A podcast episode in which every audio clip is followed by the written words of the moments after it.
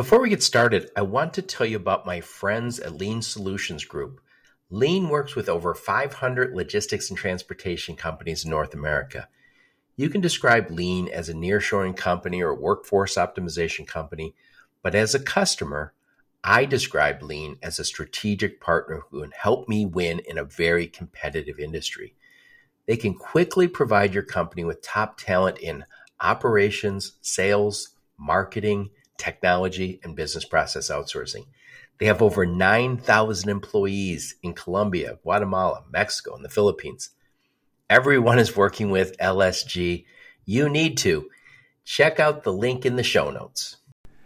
Hello, friends. Welcome to the Logistics of Logistics podcast. My name is Joe Lynch. Thank you so much for joining us today. On the Logistics of Logistics, I talk to experts in logistics and transportation, warehousing, fulfillment, supply chain, and of course, technology. And during these interviews, I'm always the one asking the dumb questions. I ask the dumb questions so you don't have to. Today's topic is unlocking logistics profits with my friend Matt McKinney. Matt is co founder and CEO of Loop, a modern transportation audit and pay company. Loop's AI driven platform removes payment friction in the supply chain to unlock margins and increase liquidity. If you want a little more margin and cash flow, and who doesn't, please check out my conversation with Matt McKinney. How's it going, Matt? Joe, it's good to see you. Thank you. Thank you. And uh, you've got, for those of you watching the video, he's got such a cool view. You've got like the best backdrop. And I thought it was fake. It was so cool. but it's what building is that behind you there in Chicagoland? I'm not sure what exact building, but we're on LaSalle and Wacker. We're proud to be founded and headquartered in Chicago. Matt, please introduce yourself and your company, where you're calling from today. Hi, I'm Matt McKinney. I'm the founder and CEO of Loop, and I'm calling from Chicago, Illinois. You got that cool backdrop in it with some skyscrapers. So, Matt, there is a different loop. Differentiate between you and the other loop. we are Loop com, which is a modern audit and pay company. And I believe you're referring to the other loop, which is a, a loop returns. You, you, guys should go get together and arm wrestle for the name. it's a great name. so, but anyway, uh, what does what do you guys do? Loop, really, our mission is we're unlocking profit that's trapped in the supply chain, and uh, the, the fundamental issue is that companies have unnecessary costs and their working capital is tied up because of one core issue. Their invoice costs don't actually match their contracted costs. And there are a couple different reasons why, but the main reason why is the paper problem. You've got Bloomberg just did an article 4 billion pieces of paper floating around in global trade on any single day. We're not digital yet? yeah, not close. And the other one is you've got complex contracts. And Joe, you've seen a freight contract before. You you need a PhD in freight billing to even know what is going on here. And then all of this is magnified with manual workflows. And people are human, they make mistakes. They can't actually get down to that level to be able to perform an action without a mistake. Yeah, I'm from automotive originally. So I spent most of my career in automotive. And when I came into logistics. I was always a customer of logistics. So I was in my 40s, late 40s, and I knew how things should run. I was an ops guy at heart, right? That's what I'd done. I'd done engineering, manufacturing, ops. And then when I came to logistics, it all made sense until we started talking about auditing. And you just said, I would always say it's auditing is just quoted versus invoice. And it's that simple those two numbers the same. And it is shocking how many are not the same. And not only shocking, to me, to this day, I find it just inappropriate, not acceptable. I, I, it makes no sense to me. Now, I understand sometimes there's going to be detention, there's going to be an extra cost in less than truckload which is its own very bad animal sometimes with the the pricing is weird. It, they bake complexity into it which causes a lot of distrust and lots of need for auditing. But small parcel has some of the same problems. There's 50 different services and it's supposed to be there by noon but it doesn't get there till one. That's an audit right? Yeah. We actually, Joe, we found that up to 20% of invoices will have some kind of error. And that contributes to it taking about 50 days on average to actually process and pay an invoice. 50 days. Yeah, I said unacceptable. That is totally unacceptable in today's world. And here's another thing that I think is so weird. And we've all seen it. A truck delivers on a Friday. It's supposed to be $1,800. And you're like, okay, I guess it delivered. We got the uh, proof of delivery. And then 30, 60 days later, they say, oh, there was detention. It's an extra $800, an extra $300, whatever it is. And you're like, you knew that on Friday. Why are you, the, why? So I have no remembrance of that shipment, nor does anyone on my team. It just pops up. I, I feel, I, honestly, how I feel about that is you have, until somebody tells me differently, you tell me that day or it doesn't happen. Yeah, the, the real issue is what you're saying is there's friction. And that friction is not free because to process the friction, we have to staff up bodies, and bodies are expensive. We've got inflation with labor and other costs. And guess who's paying for that? If 3PLs and carriers, they have to increase their costs because they have more people in the back office, or they're now waiting 60 days instead of 30 days to get paid. That capital is no longer free. We no longer live in a zero interest rate environment. Rates are at 7%. So every single day really matters. And in some of our customers' cases, that's millions of dollars a day that they have to wait to get paid in, in terms of the interest. So it's a it's a huge problem. Do you work with shippers or do you work with uh, carriers and 3PLs? Who do you work with? So we serve shippers and 3PLs today. Uh, we like to think of ourselves as creating value for everyone in the ecosystem. So we, we do think of carriers as core stakeholders, but the primary two customers that we saw we serve today are shippers and, and 3PLs. Yeah. You mentioned that friction and that it could cost certain customers, high volume shippers, millions of dollars, a million dollars a, a day. I would say another big thing, maybe even more costly, is the distrust that you build into your system if Matt, if I move something for you today and it was supposed to be $2,500 and then 30 days later, I was like, oh, actually, Matt, there was a whole bunch of, there was detention on that and it's an extra $400. Um, you don't trust me as much. You say, I don't know, maybe Joe's telling the truth, but maybe this, that's a scam. It, it causes a whole bunch of now next time we're working together, you're like, what's going to go on here? And again, I'm not against paying people for detention. We should. But those should be communicated immediately. And we got to update our systems, but we don't do that yet. That's where we need a tool like yours. yes, absolutely. Look, it's I think that one one thing that we don't really think about because supply chain and logistics is really behind the scenes.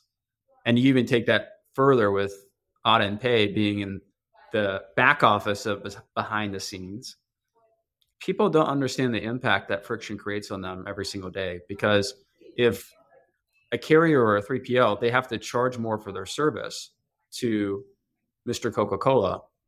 Mr. Coca Cola now is having to pay more for transportation. And if they have to pay more for transportation, guess what? They're going to have to charge more for Coca Cola.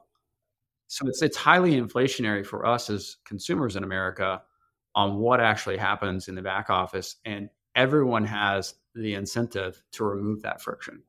And that's why really, we're really empowering all stakeholder all stakeholders here in this transaction to eliminate the friction. I love it. I love it. Matt, tell us a little bit about you. Where'd you grow up? Where'd you go to school? Give us some career mm-hmm. highlights before you started Loop. And then also, why did you start Loop? Would love to. I grew up in a very small town in Tennessee. When I was small, zero stoplights. And with zero stoplights, we had about 2,000 people. There wasn't much to do, and I lived on a farm. And I got into racing dirt bikes. End up racing motocross competitively. And to race competitively, I had to travel, so I was homeschooled. And you can imagine what a 14 year old on a dirt bike does. They do things that lead to injury. And I had I had a bad wreck, and I broke both of my femurs. Oh, and so picture this I'm homeschooled, 14 year old. I broke both my femurs. I can't do anything. My life is at that racetrack. My identity is at that racetrack. and I'm stuck at home in a town with 2,000 people being homeschooled. And so my mom comes home one day from work and I'm laid up in the bed and I have a, a book on computer programming. And she says, What are you reading? I said, I'm to I'm going to learn how to code. And it's funny because that skill set is what enabled me to build my first business because I, this is really pre Shopify. And I started hearing companies talk about, oh, I would love to have a website, but it's just too expensive, or I don't know how to do it. And as an entrepreneur, what, what are you raising your hand saying, oh, I can do that. I know how to do that. There's a gap in the market. I can create this product that closes that gap. And so I, I started my first company building websites and then helped other companies. They said, look, I want to sell my goods on this thing called the internet. Can you help me? So we started building e-commerce websites. And before you know it, I have a cash flow generating business that enabled me to go to USC and pay for my tuition there and, and more. And I, I just got hooked on entrepreneurship, solving problems, selling a solution, and, and really getting to work closely with businesses across America to understand how we can help them make better decisions and how to sell their product more efficiently. Nice. You went to USC. What did you study there? I studied engineering. Oh, smart, smart. So you can ride. When you think of a, a kid in Tennessee growing up on a farm, riding mo- mini bikes, dirt bikes, motocross, you don't think, oh, that's a guy who's going to USC to code, study engineering. I loved, to be honest with you, I loved understanding how things worked from a very early age. Even in my dirt bikes, I did a lot of my own mechanic work, changing the cylinders, the pistons, carburetors. So I always was a tinkerer it was just I was a tinkerer in the physical world. And then when I developed a skill set of being a tinkerer in the digital world, that unlocked all new possibilities because I, mm. I didn't need capital in the same way that you need capital in the physical world to be a tinker. Oh yeah. And I'm and I imagine growing up on a farm, you don't have a choice whether you have a good work ethic. It comes with the territory. you have to. You have to have a very high pain tolerance. yes. So tell us a little bit. Where'd you go to? Where was your first job? Tell us a little bit about your career. So my first job, I joined a company as a, a data scientist out of school because what I learned when I had uh, launched my business is that it's great to build e-commerce companies, but every single question my clients were asking was, "How can you help me more with my data?" I need to understand my profitability of each SKU. These are all data questions. And you can see the internet just generating more and more data. And so I, I had this conviction that the next phase here of the economy is really going to be an information economy in the sense that who has the data will win. And so I, I wanted to develop not just a software engineering skill set, but also a, a data science skill set. And so launched into a company called Datalot and made my way eventually to Uber, where I was on the freight team called Uber Freight. Oh, and, oh, wow. I met so many amazing people there. We got to work on some of the most interesting problems that I'd ever worked on in my career. Tons of data, a lot of activity, and working with really amazing shippers and carriers across the ecosystem. And my now co-founder, Shaosu, who by the way is just he's infamous at Uber for being on the founding team of surge pricing, which if you've ever been to a concert or been in a rainstorm and, and had a hundred dollar Uber bill, that would be my co-founder, Shaosu. But he was very early at Uber Freight. And one of the pain points that we had at Uber Freight was billing and payment, paying and getting paid. And that's a core part of the business. And what we recognize is that we were focused on the wrong problem. We were focused on how can we grow our revenue as quickly as possible when our back of the house wasn't in order, um, primarily the back office. And we'd heard that theme when we talked to customers as well. Their back office wasn't in order.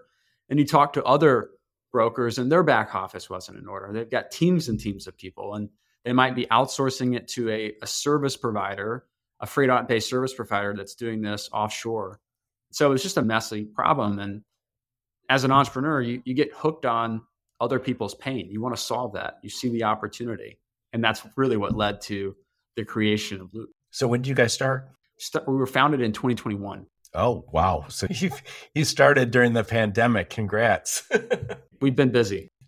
yeah. Before we hit record, I was telling you, I was giving, I was out by my soapbox and I was telling you when I sold logistics service, I was at a 3PL, very good one. And we did mostly less than truckload. And one of the things we would tell our customers was, we would ask, I should say, is do you do freight audit? And we got like, oh yeah, maybe. And I came to the conclusion there was three answers. One was no, we don't. And and and at that point they're leaving money on the table. So we'd say, we'll save you that money. Number two is you could go to a company, and I'm not against these kind of companies, that but they would say, we will find the problems for you. So they find a $500 overbill. And a lot of those companies say, we'll give you 250 back. We keep 250. The incentives are a little off there in my mind That's because right. they don't want it ever to go away because they want that 250 bucks.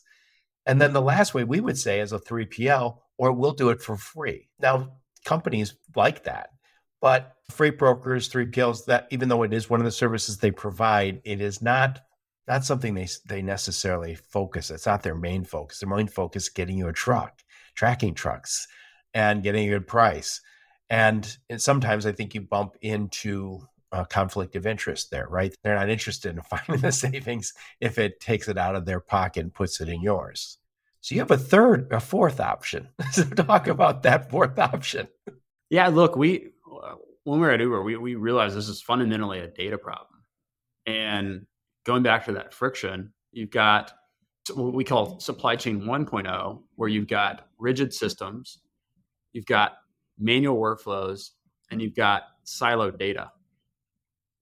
The most innovative companies that we're working with now, they're living in supply chain 2.0. And supply chain 2.0 is all about flexible systems, automated workflows, and unified data. And so if you're living in a, a 1.0 world, you've got to get out of that world.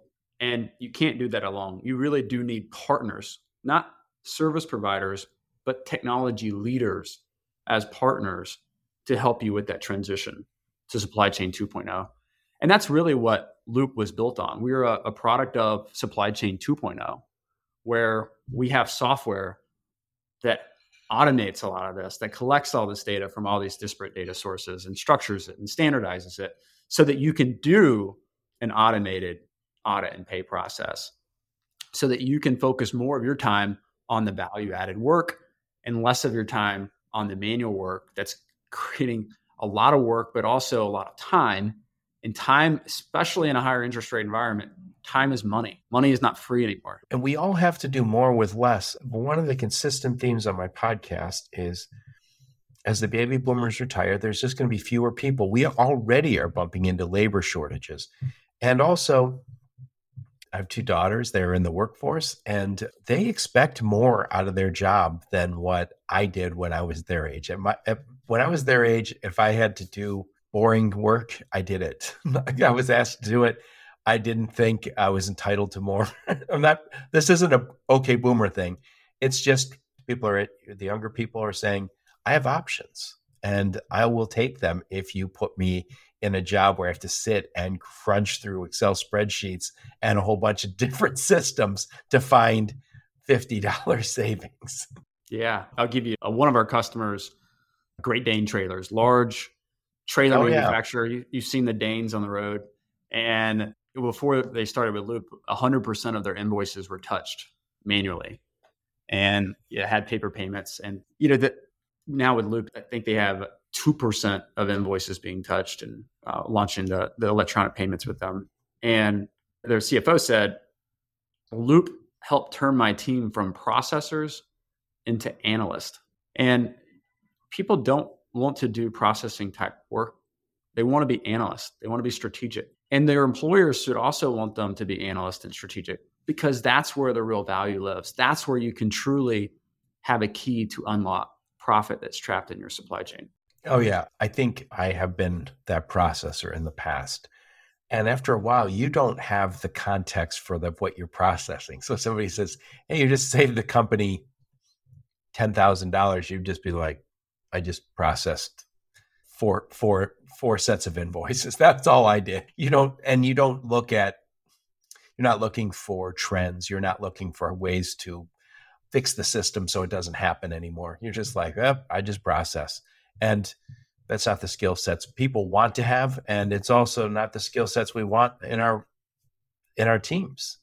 I want yeah, I want those analysts. yeah, and look, we a large 3PL we're working with.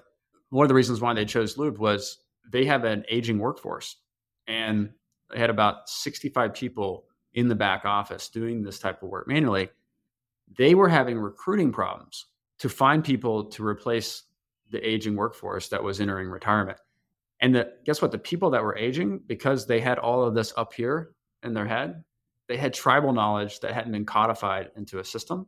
And so you have to retrain every single individual that comes on board. If you can get them to come on board, you have a ramp period. That's not like you can just turn a switch and they're plugged in and they're doing all this work manually. So we're at a very interesting time where technology is really driving a lot of the decisions that people are making at an executive level. I think five, seven years ago, if I was to say this, I would have said mostly when you get young people into a job, they quickly say, Can't we? Isn't there a system for this? Isn't there a technology for this? Now I would say everybody says that. So you could, you could, I could get my 80 something year old mom and she'd say, But shouldn't the technology take care of this? Should, a system for this? That's our expectation now is that, and by the way, I say it all the time, we are spoiled by really awesome consumer technology. I'll call consumer grade technology. So when you've got Facebook on your phone and X or Twitter, whatever you want to call it, I, I order pizzas and da- Domino's. I have eBay, Amazon, really elegant, awesome technologies. And then I go to work and somebody says, the only way to do this is with Excel spreadsheets and we'll fax you over some of the other stuff. And then there's two systems you look at, you're like, oh, there's got to be something else. And what you're telling me is the something else is loop. That's right. Yeah, look, it's the paper problem, the manual workflow problem. There's so much friction that people are dealing with. And as a 3PL right now, especially in this higher interest rate environment, if it's taking you five to six days to get your invoices out to your customers, it's five to six days of working capital at a 7% interest rate. And so even if you have the people to do it, they can't do it those people can't do it as fast as technology can, period. Yep. I want to take a quick time out to tell you you can now listen to the logistics of logistics on Wreaths Across America Radio. I'll put a link in the show notes. Wreaths Across America provides informational, inspiring content about members of the U.S. Armed Forces, their families, and military veterans. Their mission is to remember, honor, and teach. Wreaths Across America succeeds because of the generous support of the trucking community take a listen and please consider volunteering. Getting back to it, before we hit record, I wrote down some notes. We were talking and I talked about problems you solved, And you said something about st- structuring data. Please explain. Yeah, look, at a little bit of a blessing and a curse of this business is it was co-founded by a data scientist. And like I mentioned, the, the fundamental problem that we found was a data problem. And a lot of the companies in this space, they're solving problems, but they're actually treating the symptom, not the root cause. And you mentioned a gain share model where you find $500, you might keep 250 and give that 250. The incentives aren't aligned. Our vision was we want to eliminate the friction. So we want to take that all out of the system. We don't want to keep any percentage of the findings because then our incentive is to keep the findings and not structurally correct the issue. And so to structurally correct the issue, you have to place your premium on your data. And your data is living in spreadsheets, your data is living in PDFs, it's living in photos of PDFs, it's living in messy EDI, and sometimes, if you're lucky, JSON API. You really need a unification of that data to do anything with it. And if you can't get it from where it is in all these different siloed data, siloed data stores, but also in all these different data formats that are non-standard guess what no one has the same standard then you're not going to be able to drive downstream automation you're not going to be able to drive working capital improvements and that's really what loops is about on the data front yeah and by the way when you talked about stuff being in excel spreadsheets or being in a pdf i've always thought of that as static i can't use it but as soon as i put it into a field and now it can start being part of what i'll call it's dynamic now. Now it can be part of a trend. Now I can actually gain value from those numbers because they're not trapped in a static. They're not stuck in yeah in no go mode.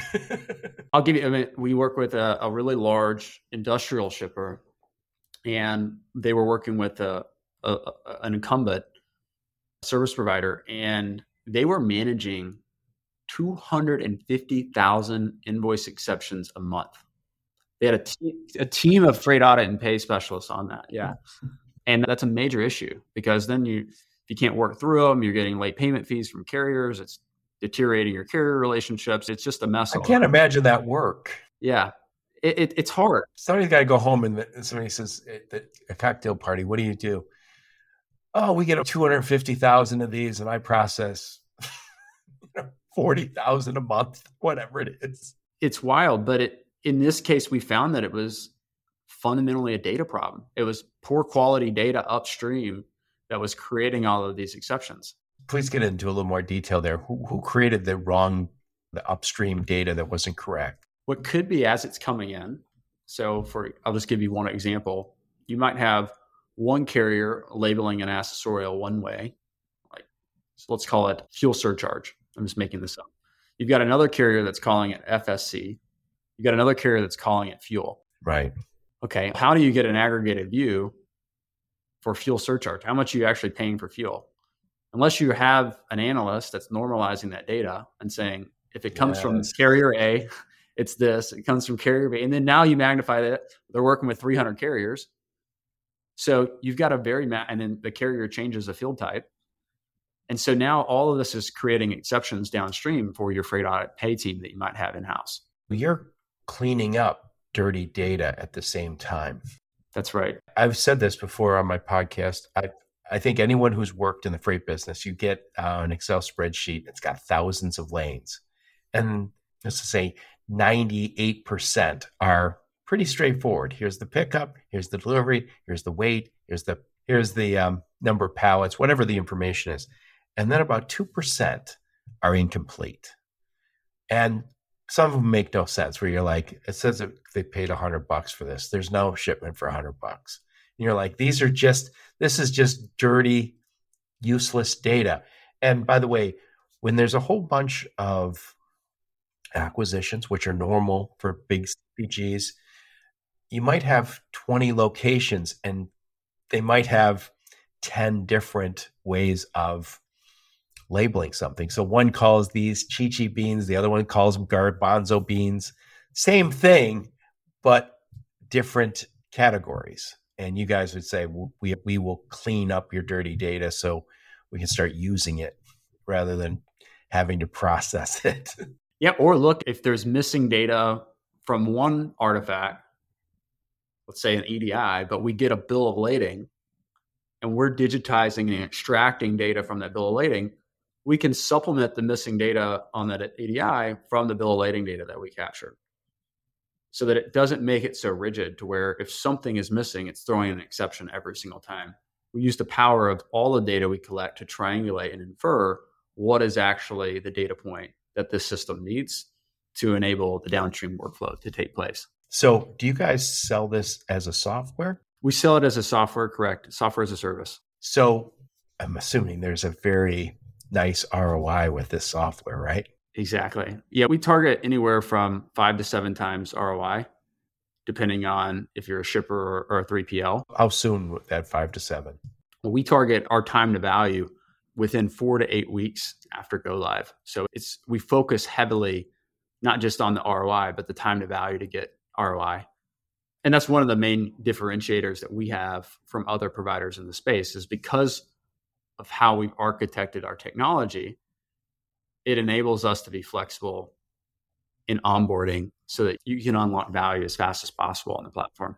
I've been saying this a lot lately in my podcast. I've, I've used transportation management systems, lots of different ones, and people will say, if you talk to the TMS makers, they will say, Oh, you want that? You guys are creating a manual report? No need. We will create it right from the system. And I, by the way, I shook my head yes, like hallelujah, that's going to save us so much time. What I quickly realized is it's not a TMS problem in many cases, it's a data problem. they can't help the fact that you have bad data, bad lanes, stuff that maybe should have been deleted, duplicates, whatever in the system. And as a result, you can't do it that way. Basically, what has to happen is somebody has to go in and clean it all up. Then you can automate a report. And all the systems in the world don't help if you have bad data inside those systems. This garbage in, garbage out is just as true today as it was 25 years ago. That's exactly supply chain 1.0. Because if you, if you think of if you think of a transaction, you have two sides of that transaction. You have a sales order and you have a purchase order. Two sides, same transaction. Well, you have a separate system running the purchase order side from the sales order side. So completely different systems with completely different standards, with completely different processes. And so when it comes time to reconcile, you've got to be lucky that everything perfectly matches and all the data is completely and then guess what? The supply chain is the real world. We're talking about one of the most complicated oh, yeah. industries out there. And so the probability that you've got your online and offline data all present and beautiful across both of these systems, and these two systems can communicate. So when the actual transaction happens and the load is delivered, that you can clear the transaction in real time, it just doesn't happen because of living in supply chain 1.0.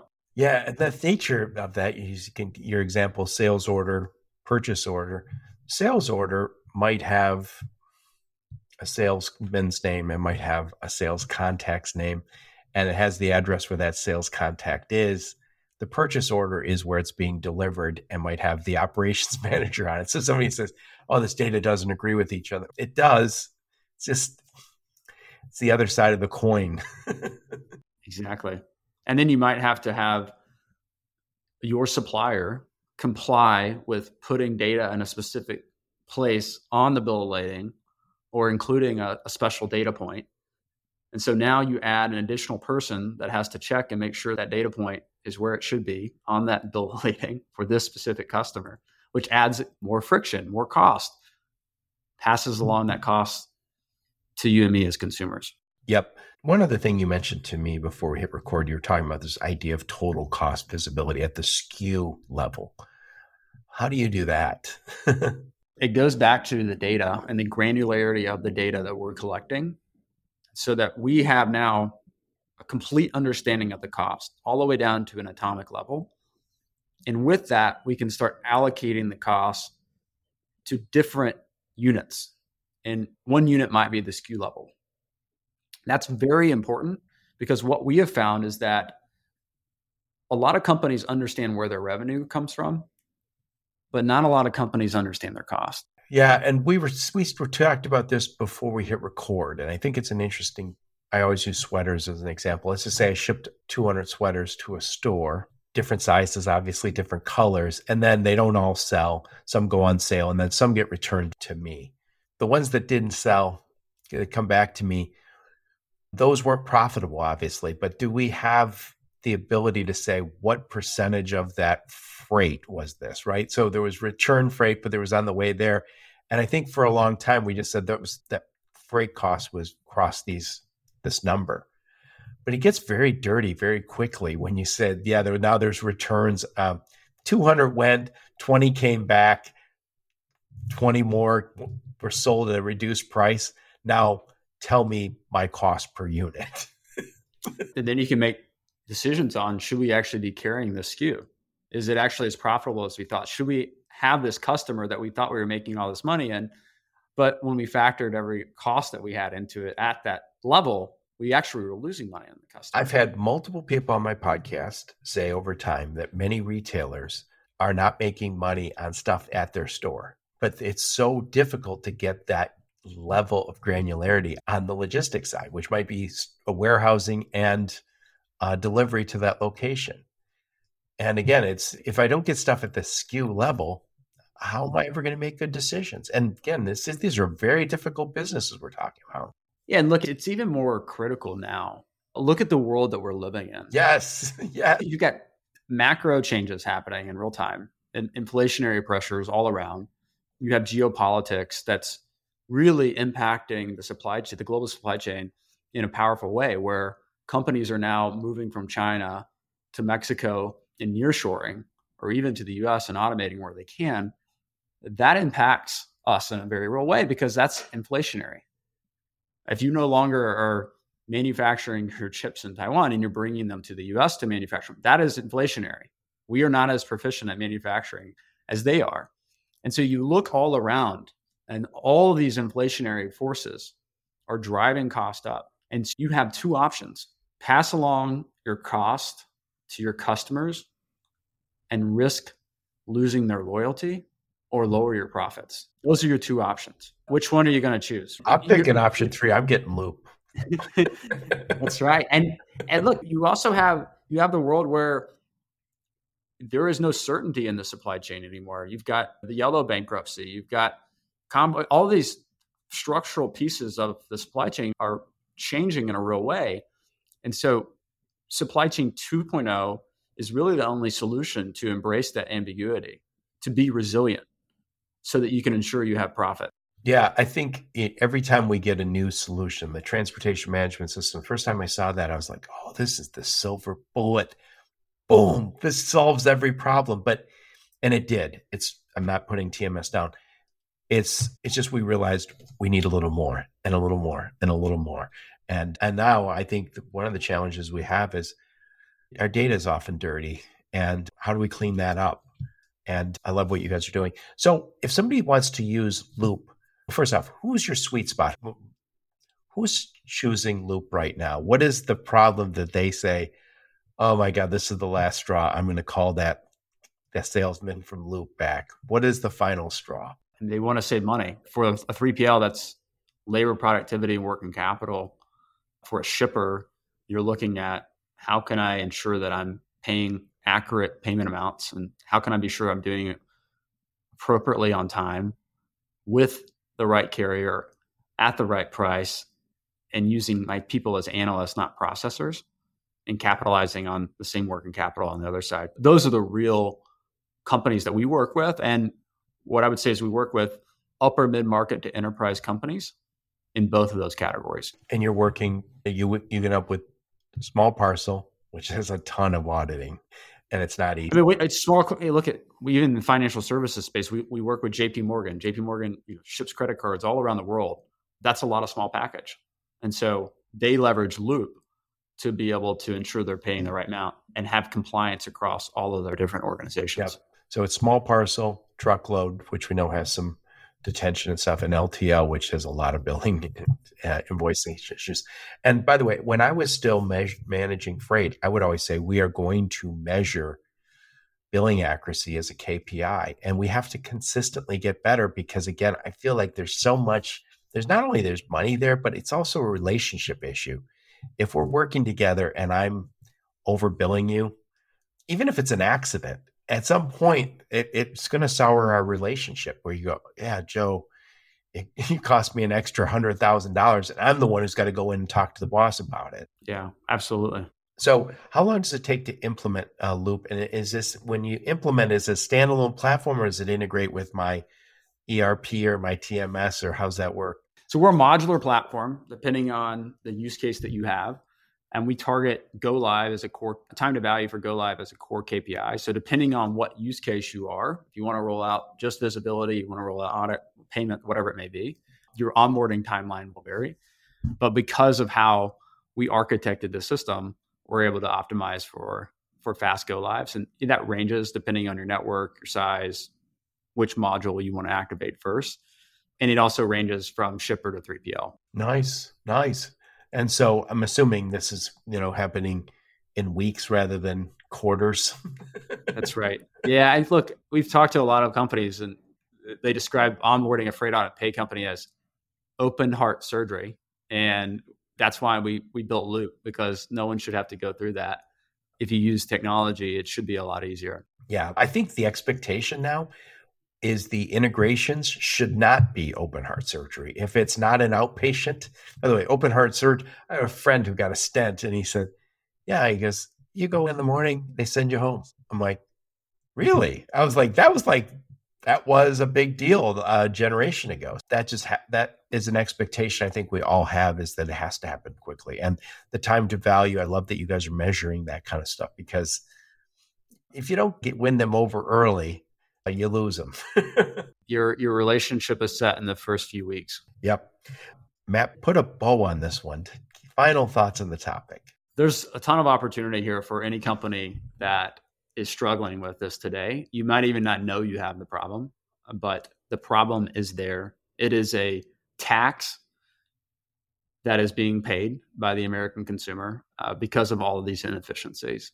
And the most innovative companies, the supply chain 2.0 companies, whether you're a 3PL or a shipper, can benefit from unlocking profit trapped in their supply chain with Loop's modern audit and pay platform. Excellent. What I'll do is I'll put a link to your LinkedIn profile, a link to your website, any of the links you and your marketing team give me. I'll put those in the show notes so people can reach out and talk to you. Matt, I like to interview smart, interesting people like you, rock stars in our space. Who else should I talk to? Oh, that's a good question. I would do Jesse Buckingham at, at Vooma. They're doing a lot of interesting things in the order entry space for brokers and carriers. I'm a big fan of what they're doing. I just met Jesse at TIA the week before last. Oh, and, way. And he won the TIA Technovations Shark Tank. Yeah, I would love to interview him. And he's an Australian guy, right? Yeah, that's not a surprise. He's a terrific operator. Yeah, yeah, very impressive, very impressive guy. I so yeah, I'd love to interview Jesse. So I I will tell him I I will tell him you sent me. What conferences will we see you and your team at? Coming up in Phoenix, we have the Gartner Supply Chain Planning Summit that we will be at. I believe that's the end of November. And then we're also going to be at the SMC3 Jumpstart conference in Atlanta in January. Awesome. Awesome. I'm not going to be at either one of those, but I hope to see you soon at one of these conferences. I can only get to so many of them. It's tough to be on the road all the time. It's a full time job. I know. I know. I really do appreciate you taking the time, Matt. And I'm glad you differentiated between you and the other loop.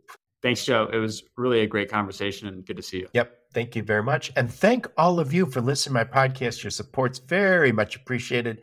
Until next time, onward and upward.